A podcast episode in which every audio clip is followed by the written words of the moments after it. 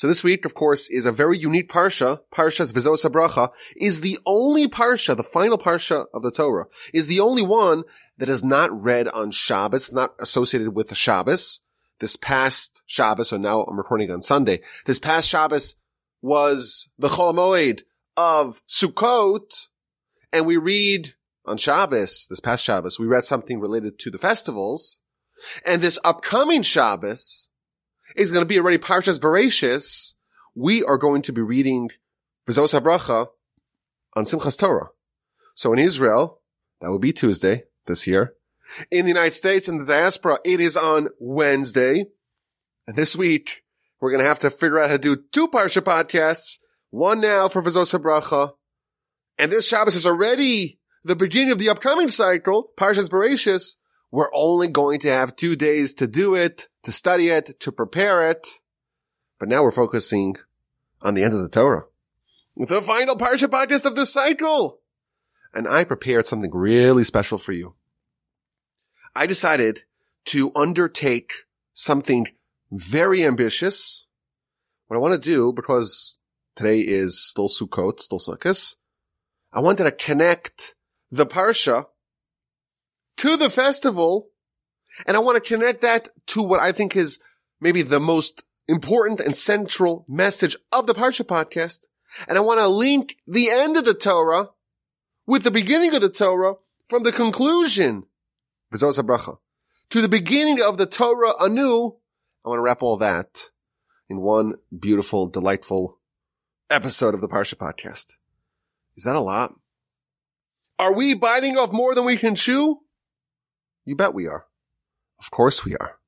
But that is our mission. That is our mandate in the Parsha podcast. That's what we do in the Torch Center. We bite off more than we can chew and we keep on chewing. So let's begin with a question. This week, we're going to read two Parshas. We're going to have on Simchas Torah, Tuesday or Wednesday, Tuesday in Israel, Wednesday in the diaspora. We are going to be reading Vizos HaBracha. And then a couple days later, we scroll the Torah all the way back to the beginning and we start anew. We start with Genesis. And I think it's somewhat of an unnatural transition. You know, the story of the Torah, the narrative flow has been building up since we started the fifth cycle of Parsha podcast, since Parshas Bereshis. And every Parsha kind of leads into the beginning of the ensuing Parsha. And we experience the story of our people vicariously through the Parsha. There's a lot of ups and downs, ebbs and flows, high watermarks and nadirs. But this week, we're going to go through a transition that's very unnatural, maybe even a bit jarring. We have been leading up to a point where we're finally on the doorstep of Canaan, we've been following this continuous linear storyline, and very abruptly, Moshe's going to die at the end of our parsha, and that's it. We have this void, and the very next week, or really two days later, we go all the way back to zero, all the way back to Genesis, back to the very beginning. And the question that I'm worried about is what about all that hard work that we did? You know, we worked through the story. You know, we, we met Abraham and Isaac and of course Jacob and his exploits and Joseph and his brothers and the Exodus story and Sinai and the golden calf and the spies and Korach and Balak and Deuteronomy. We've been building up this tremendous edifice. And next week, we're back to zero. We're back to Genesis. We're back to the origin of man, to Noah. It's almost like we got very advanced in the story and we're going back to the Stone Age.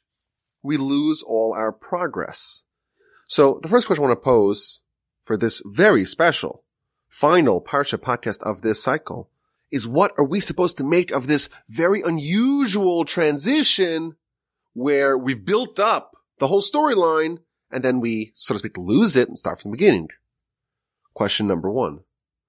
Point number two that I want to focus on is, you know, the story of our Parsha is Moshe giving the blessings to the tribes and then dying.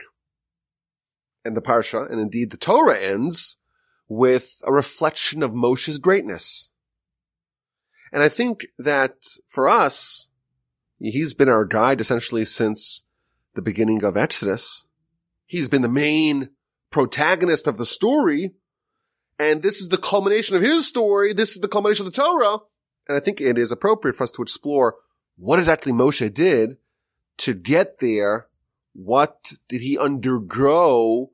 What process did he go through to arrive at his destination? Now today is, of course, also the festival of Sukkot. And Sukkot is, of course, a subject that we've spoken about in the other podcasts at great length. But I want to focus on a very unusual custom that we do on Sukkot, and that is the custom of the Ushpizin. Ushpizin is the Aramaic word for guests. And the idea behind this custom is featured in the Zohar in the Kabbalistic literature. We are told the following very unusual thing.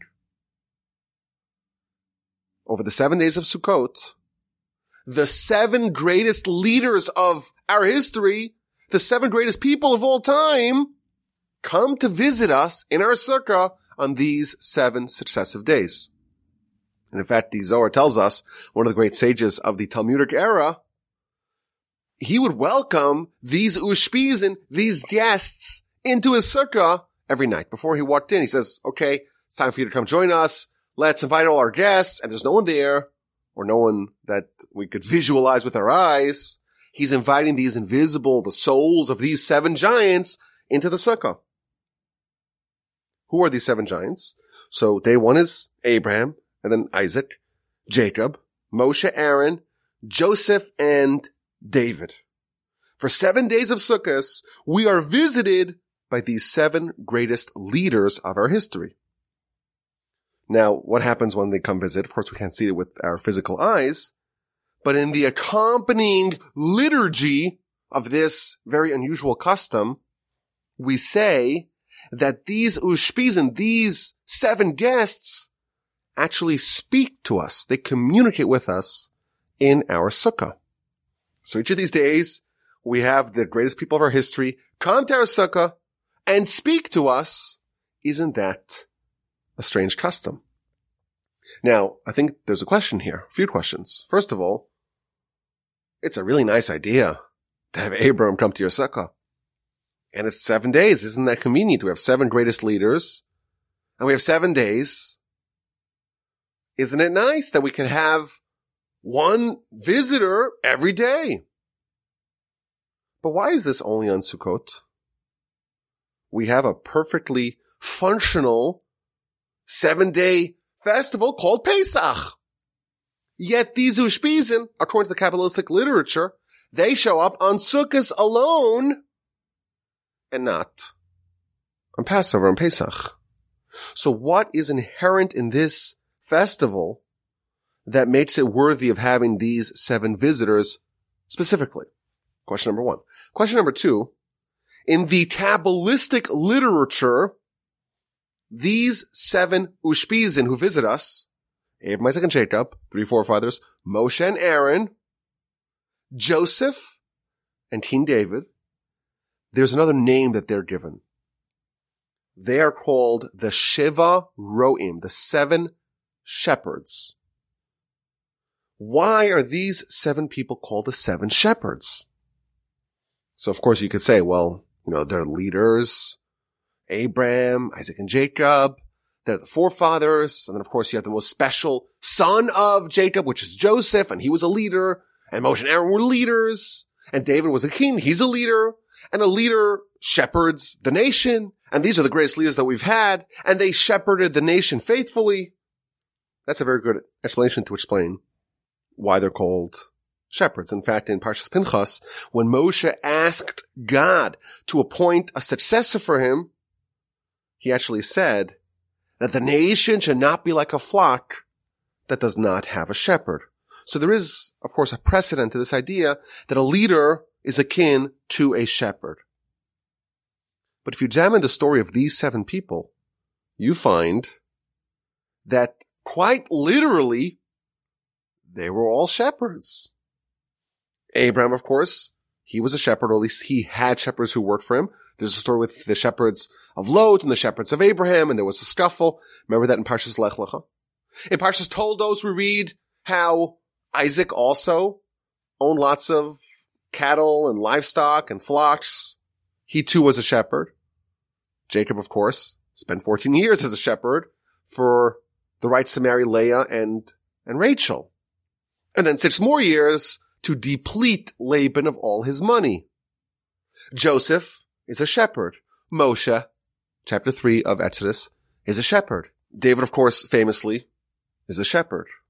So all of them are shepherds. Right? No, wrong.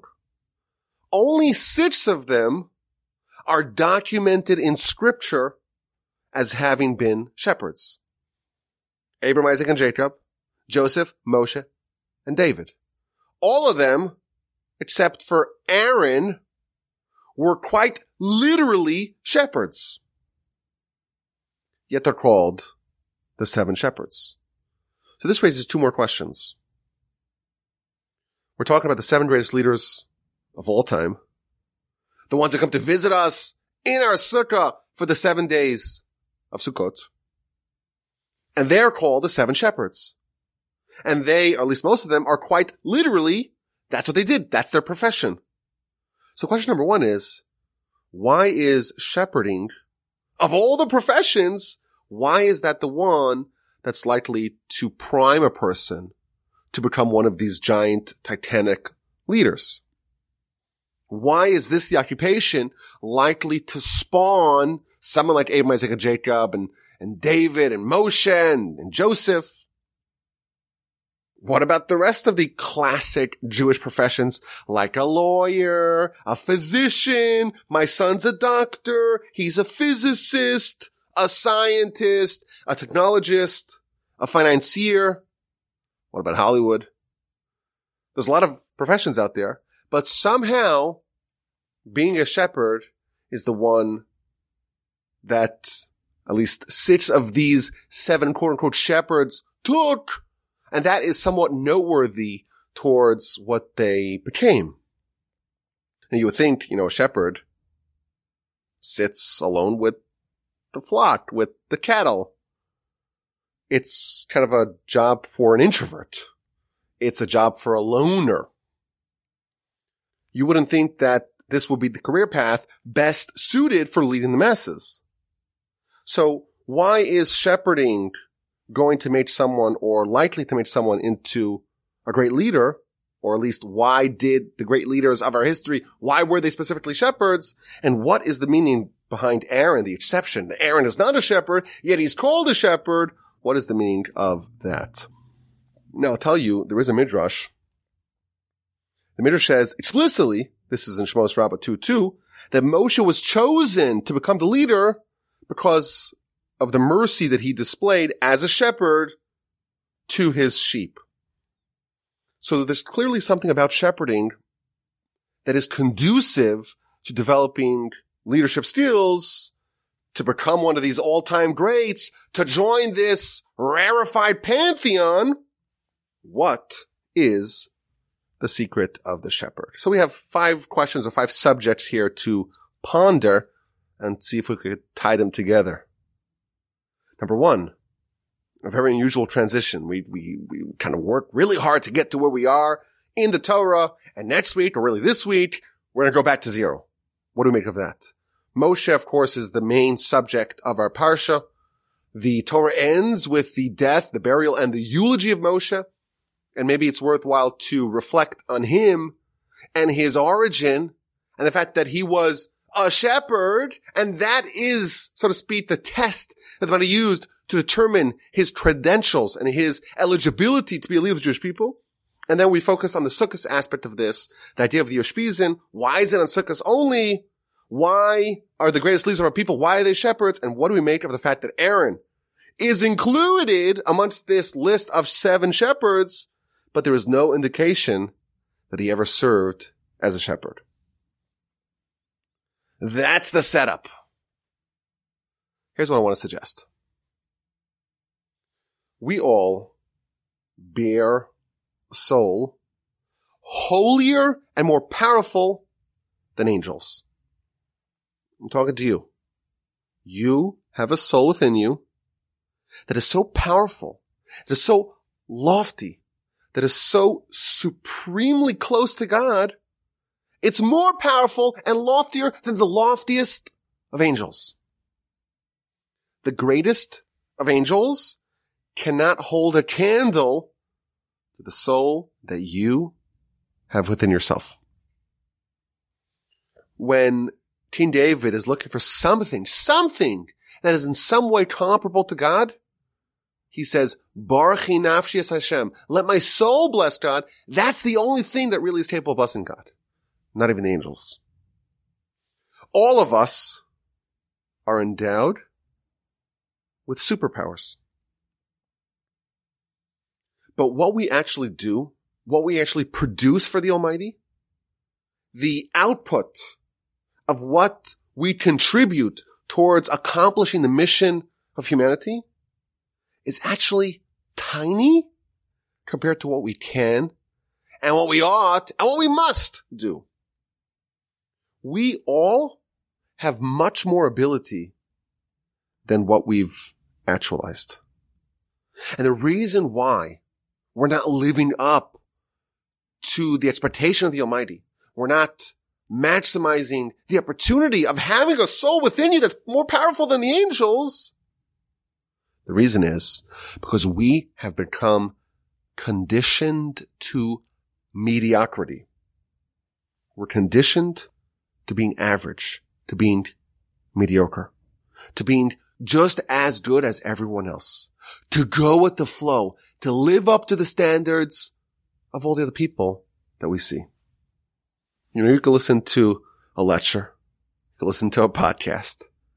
You can study Torah and you can listen with half an ear. You can kind of get the gist. You listen to every other word and you basically understand what the message is. And if you're gifted and you are, you could still go to school and kind of coast your way through school and still pass the finals and still get A's you could cruise through work and be good enough to not get fired. There's kind of a, a low expectation really of people as gifted as you with minimal effort and minimal work, you could be good enough. And I think the reason why we don't accomplish the great things that the Almighty expects from us is because we tend to measure ourselves by the standards of other mediocre people. We're surrounded by average people, by mediocre people. And I'm not saying, saying this as an insult. I'm saying by the standards of what you are actually capable of. If you were to marshal every ounce of your ability, what you can actually do dwarfs what you're currently doing. If you were to actualize every little gift that they might give you, and compare that to what you've become or where you're holding, by that standard, all of us are mediocre. I had a conversation with someone yesterday, just finished law school. And I said to him, well, you spent three years in law school. Could you have done that work? Could you have learned whatever you learned if instead of spending three years on it, you spent a year and a half? Half the time. If you marshaled every ounce of ability that they might have gave you. Could you have done the work of three years in a year and a half? And my friend admitted to me, yes, he could have done it. So I tell him, listen, half the time you wasted. It's extra. You could have done other things. You could have done double the output of what you actually did. All of us are capable of so much more than we actually do but we have become conditioned to mediocrity by the people and the society that we are around. And then you have the shepherd. The shepherd, it's just you and God. There are no mediocre humans or any humans at all for miles and miles. The only beings that you're around are your flock, and that's it. You are removed from the regression to the mean of the masses. Under those conditions, when you are not judging yourself, measuring yourself by the pathetically low standards of every other person, pathetically low compared to what you can become, compared to the soul that you have within you, under that circumstances, under those conditions, you can truly soar if you hold yourself up to the standard of just you and the Almighty. You're a shepherd. Under those conditions, you can unlock the incredible potential that you have.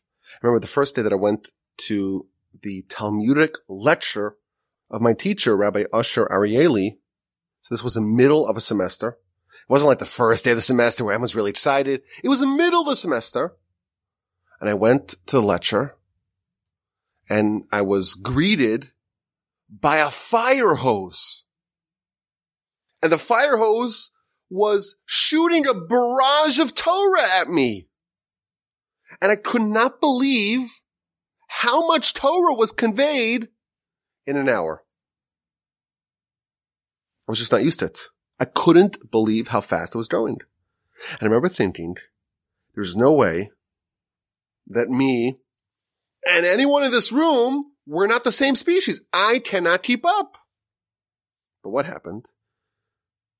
A week later, became easier. A month later was something I was used to. I had been conditioned to mediocrity to a much slower pace. You can listen with half an ear. You put in a little bit of effort. You don't have to think really hard because after all, it's really slow. It's mediocre. And now you're finally forced to actually work. You're not used to it. But you know what? You've just upgraded your standards.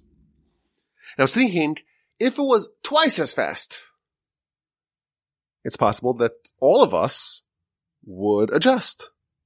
We all have incredible ability that we maybe not even aware of. We are just cruising. I remember hearing a great story about a young man who lived in Soviet Russia, but was very dedicated, a family was really dedicated to Torah. And despite the state sanctioned atheism, they would study Torah on their own. And eventually they were refuseniks. They weren't allowed to go to Israel. Eventually in the 70s, they were allowed to go to Israel.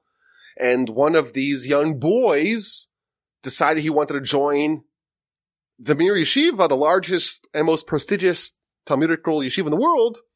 And he went to the Rosh Yeshiva, head of the yeshiva, to have a test, to have an inspection. Because when you want to join the yeshiva, you have to be inspected. Do you have the chops? Are you able to keep up with the pace? Do you have the ability to study at such an advanced institution? And he apologized profusely to the head of the yeshiva. He says, I'm so sorry. I only memorized three orders of Talmud with the commentaries. I'm so embarrassed about how little I know. And that's a real joke, because if you've ever studied Talmud, you know that there are only six orders of Talmud. And if you've memorized three of them, you've memorized half of Talmud, and you are in the top 1% of 1% of people who study Talmud. But he was in Russia. He was in Soviet Russia. He didn't know. He was never conditioned to mediocrity. He was a shepherd. It was just him and the Almighty. Had he been surrounded by mediocre people, then he would have said, okay, well, I know the page of Talmud better than anyone else. I'm good enough. I'm one of the bright ones. I'm one of the successful ones. I'm a success story. That's what would have happened. But he was alone. He didn't know about the accepted low expectations. He didn't know about that. So to him, it was just, I, only know half a Talmud. I'm just embarrassed to show my face here. The shepherd is someone who has not been exposed to the toxic and destructive mediocrity and mediocre expectations and standards of the masses. And without this very low bar of expectation to work off, if that's not what you measure yourself against, that's how you become an all-time great. You realize that you have this soul, this nuclear bomb within you, a positive bomb for peaceful purposes. You have all this power within you. And you tap into it and you develop it and you push yourself really hard. and you become an Abraham, an Isaac, a Jacob, a Joseph, Moshe, Aaron, David. That's how you do it. By being a shepherd, just you and the Almighty living up to the expectations that the Almighty has for you, not the low, mediocre expectations of other people. I was thinking there's another oddity about these seven people. All of them were removed from their siblings. Of course, Abraham had two brothers. He grew up in Ur and God says to him, leave your family, leave your household, leave the place you grew up and go and leave them. Isaac, of course, had a brother, Ishmael, who was banished. Jacob had a brother wanted to kill him and he had to flee and hightail out of there. Joseph, of course, the animus between him and his brothers is well documented. Moshe and Aaron were brothers and were separated. And of course, David was the pariah of the family, rejected and cast away and ostracized. Maybe this is the same idea. To become one of these shepherds, you have to kind of be removed, so to speak, from the environment of everyone else and from the people that you grew up with and from the subpar and low and mediocre expectations of everyone else, become a shepherd and actualize and develop the tremendous gifts that I gave you. So shepherding is not incidental to the ascent of these titans. That precisely is the conditions by which great people become great. My favorite quote goes like this. The standard pace is for chumps. The standard pace of the whole world. That's for average people. That's for mediocre people. That's not for you. You want to become great. You can't follow the standard pace. You have to become a shepherd. And then there's one of them who actually was not a shepherd. That's Aaron. Aaron is called a shepherd despite not actually being one. It seems like Aaron was able to have the quality of a shepherd of not measuring himself by the pathetically low standards of the masses, despite not serving as a shepherd, not being isolated from the rest of society, despite being inside of society. Not only that, we know Aaron was a man of the people. He was always settling disputes and he was drawing people close to Torah. He was involved with society. Yet he had an antidote to mediocrity. Yet he was a shepherd. Here's the secret. The first thing we discover about Aaron is when Moshe, all the way back in the beginning of Exodus, is objecting to God sending him to save the Jewish people and he has a whole series of objections and eventually tells God, send Aaron instead. And the commentaries explain he was worried about Aaron's feelings. We've talked about this many times in the past. He was concerned that he would have all the glory and his older brother would be offended. He would be pained by it. Send Aaron instead. And God responded to him, you're worried about Aaron? Aaron viracha v'samach beliba. When he sees you, he will be delighted and glad in his heart. Aaron is someone who had no shred of envy. And therefore, he would be glad for Moshe, not just superficially, he would be glad for Moshe in his heart. Aaron had no envy. If you think about it, envy is only when you measure yourself against other people with whom you live. Envy is not this absolute measure. It's a relative measure compared to other people. Because we measure ourselves against our neighbors, we have envy. All of us live more luxurious lives than kings had 500 years ago. So why are we envious? We are envious because we measure ourselves against the people we see, the people around us, the people in our contemporary society. And that is the same root of us adopting the mediocre standards of our neighbors. Aaron was a shepherd in the middle of society. He had no envy, but he also did not subsist with measuring himself by the standards of others.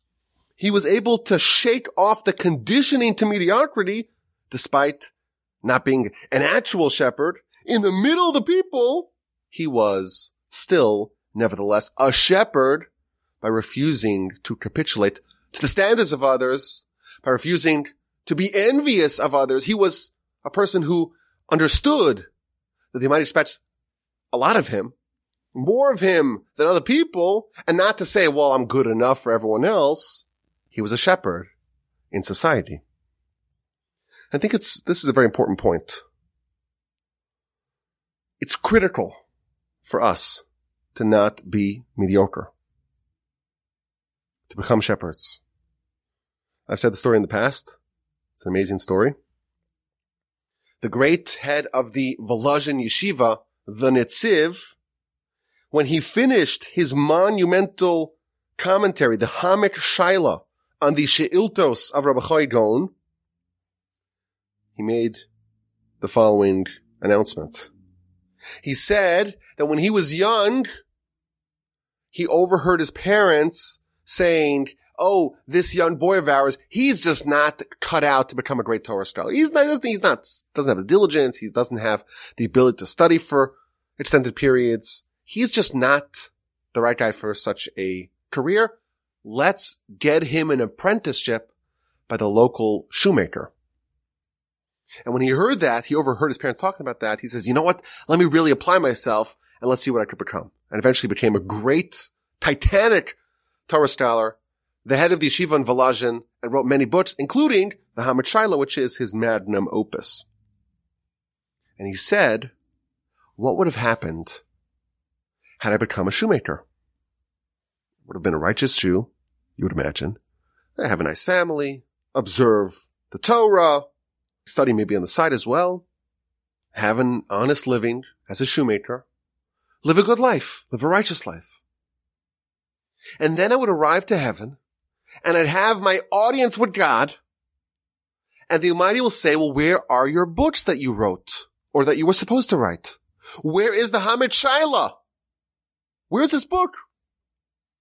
And I would tell the Almighty, what is a Hamek Shaila what is the She'iltos of Rabbi Achai Gaon? What are you talking about? I was a shoemaker. I wasn't a scholar. The Almighty judges us as if we were shepherds. He doesn't judge us by the standards of other people.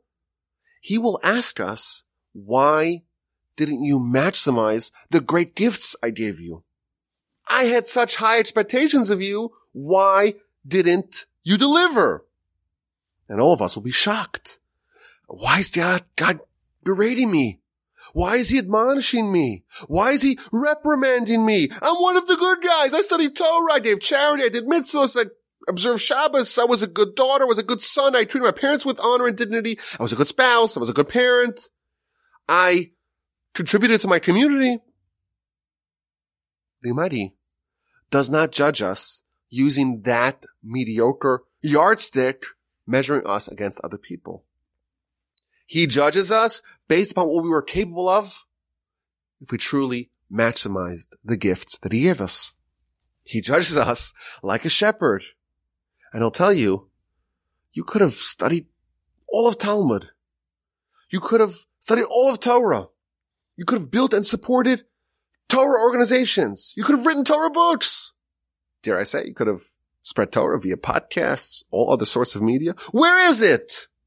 I gave you superpowers and you neglected to exploit them to their fullest. It's a terrifying thought. We all know that we are capable of a lot more than what we are doing. And that's the lesson of the shepherds. A shepherd is someone who says, I'm alone. You could be a literal shepherd. That's one way to stave off the mediocrity. You don't see other people. You don't know of any other people. You don't hold yourself to their standards. It's just you and the Almighty. What does the Almighty want of me? What did He give me? What are the tools that He gave me? What are the strengths He gave me? What are the opportunities that He gave me? And how do I make sure that I, I do my mission? I fulfill my mandate. If you're a literal shepherd, this is easy. If you're not a literal shepherd, nevertheless, you have to adopt the other antidote to mediocrity, and that is the lesson of Aaron. I'm not envious of other people because I don't judge myself as just another ordinary moist robot, another ordinary earthling. I'm an individual. And therefore everything that I have is because God wants me to have that. It's not just a uniform mission. Everyone's got to do the same thing and therefore everyone has to be jealous of, of each other. Oh no. I'm an individual. I can only judge myself against what the Almighty expects of me. With that attitude, when you see others flourish, you'll be happy in your heart. No envy. And you can become a shepherd even amidst society. But that's the only way to become a true tzaddik, to actualize what the Almighty expects of you. I told this Dvar Torah to my chavrusa, to my study partner David, and he told me that his chavrusa said to him that this really fits into the festival of Sukkot. Of course, on Sukkot, we shake the four species, the Esrog, the Lulav, and the Esrog, of course, represents the Tzaddik. And the other three, they represent everyone else, the average, the okay, and even the wicked.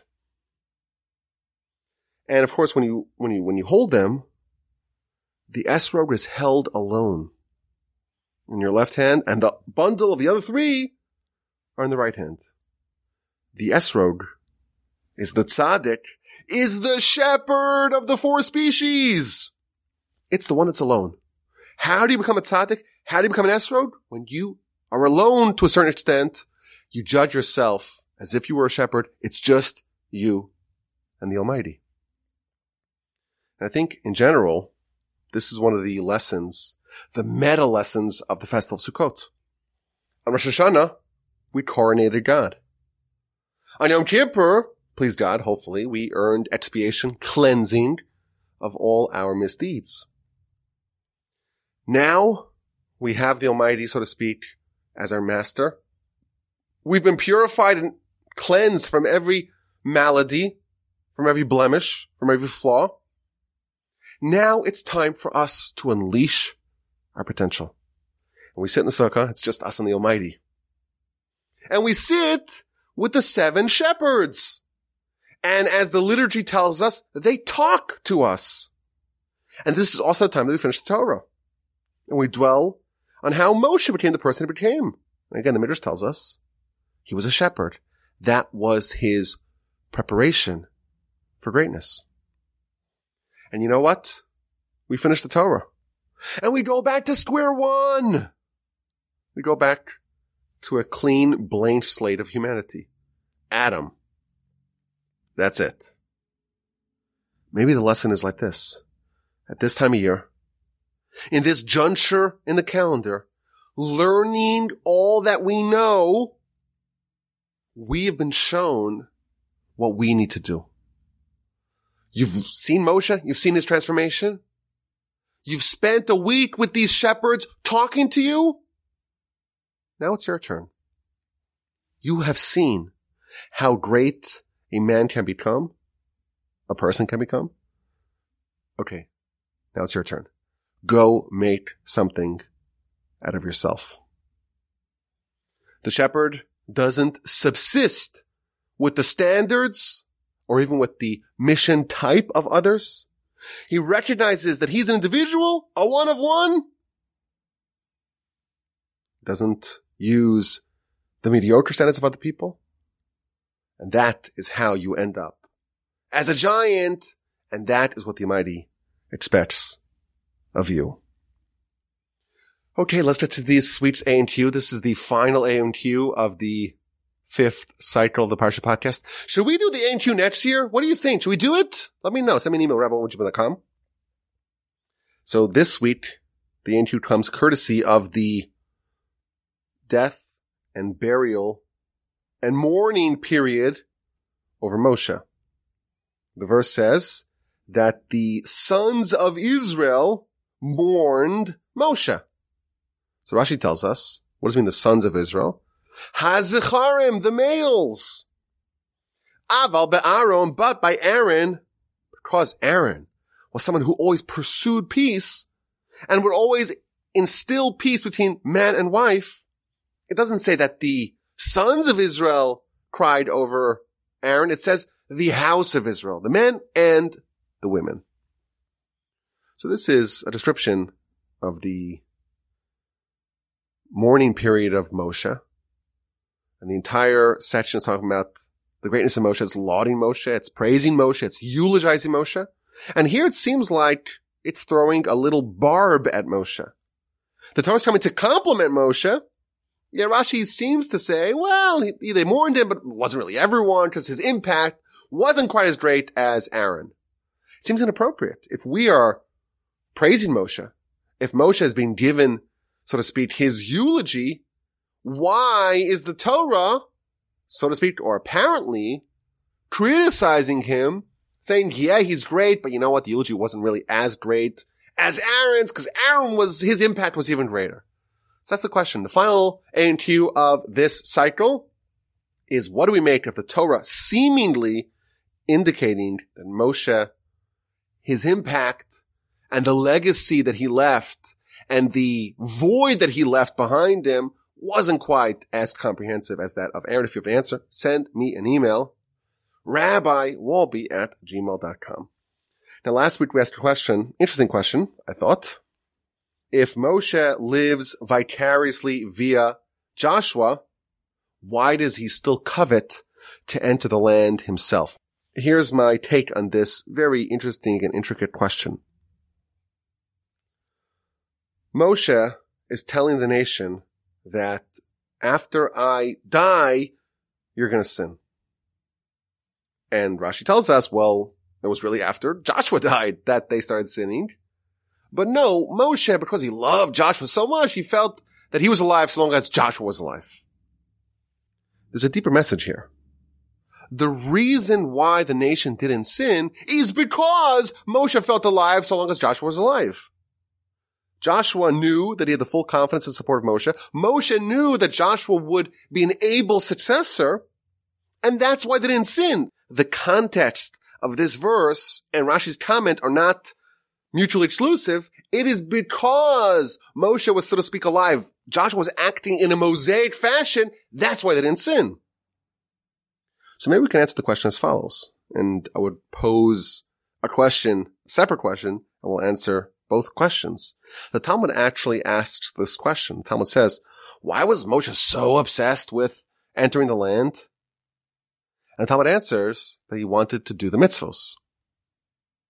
And he wanted to do the agricultural mitzvos in the land. He could only do it in the land. And that's why he was so desperate to enter the land. Now, this is a very perplexing Talmud. Why does Moshe want to go into the land? Moshe is the leader of the people. A righteous leader does not abandon his flock. Of course he wants to cross over the Jordan. What is the Talmud's question? Here's the answer.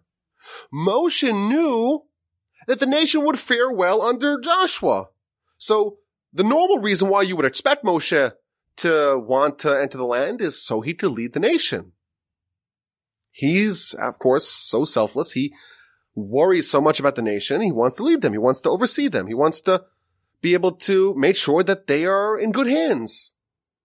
But that was not a concern because Joshua was an embodiment of Moshe. Joshua, the Talmud tells us, his face was like the moon reflecting the light of Moshe, who was like the sun. Joshua mirrored Moshe. And that's why Moshe felt alive via Joshua. So why did Moshe want to enter the land? The only reason why is because he wanted to do the mitzvos. Leadership wise, the nation was in good hands, but Moshe himself, he knew that you cannot do a mitzvah vicariously via someone else. It's not possible. The only way to fulfill the agricultural mitzvahs of the land is if you yourself entered. And that is why, and that's the only reason why, like the Talmud says, Moshe so deeply coveted to enter the land. I thank you for listening. I thank you for your incredible support and listenership throughout this cycle. I really genuinely believe that the only reason why we succeeded in doing this together is because of my righteous antecedents, of course, but because there's an audience that's interested, that takes it seriously, that listens intently, that grows from it. And therefore, despite all the challenges, it was a pretty topsy-turvy year for everyone, but also for me. Nevertheless, it worked out every single week. And I cannot be more proud of you that uh, you've been here throughout the whole run. And that's it. Hopefully later on this week, we'll have another episode beginning the Sid cycle. Could you believe it? The Sid cycle, the Parsha podcast. With the help of the Almighty, I wish you to have an, an amazing rest of your festival of Sukkot, and then Shemini Atzeres, and then Simchas Torah. And please God, we will yet talk again this week for Parshas Bereshis. My email address is rabbiwolbe at gmail.com.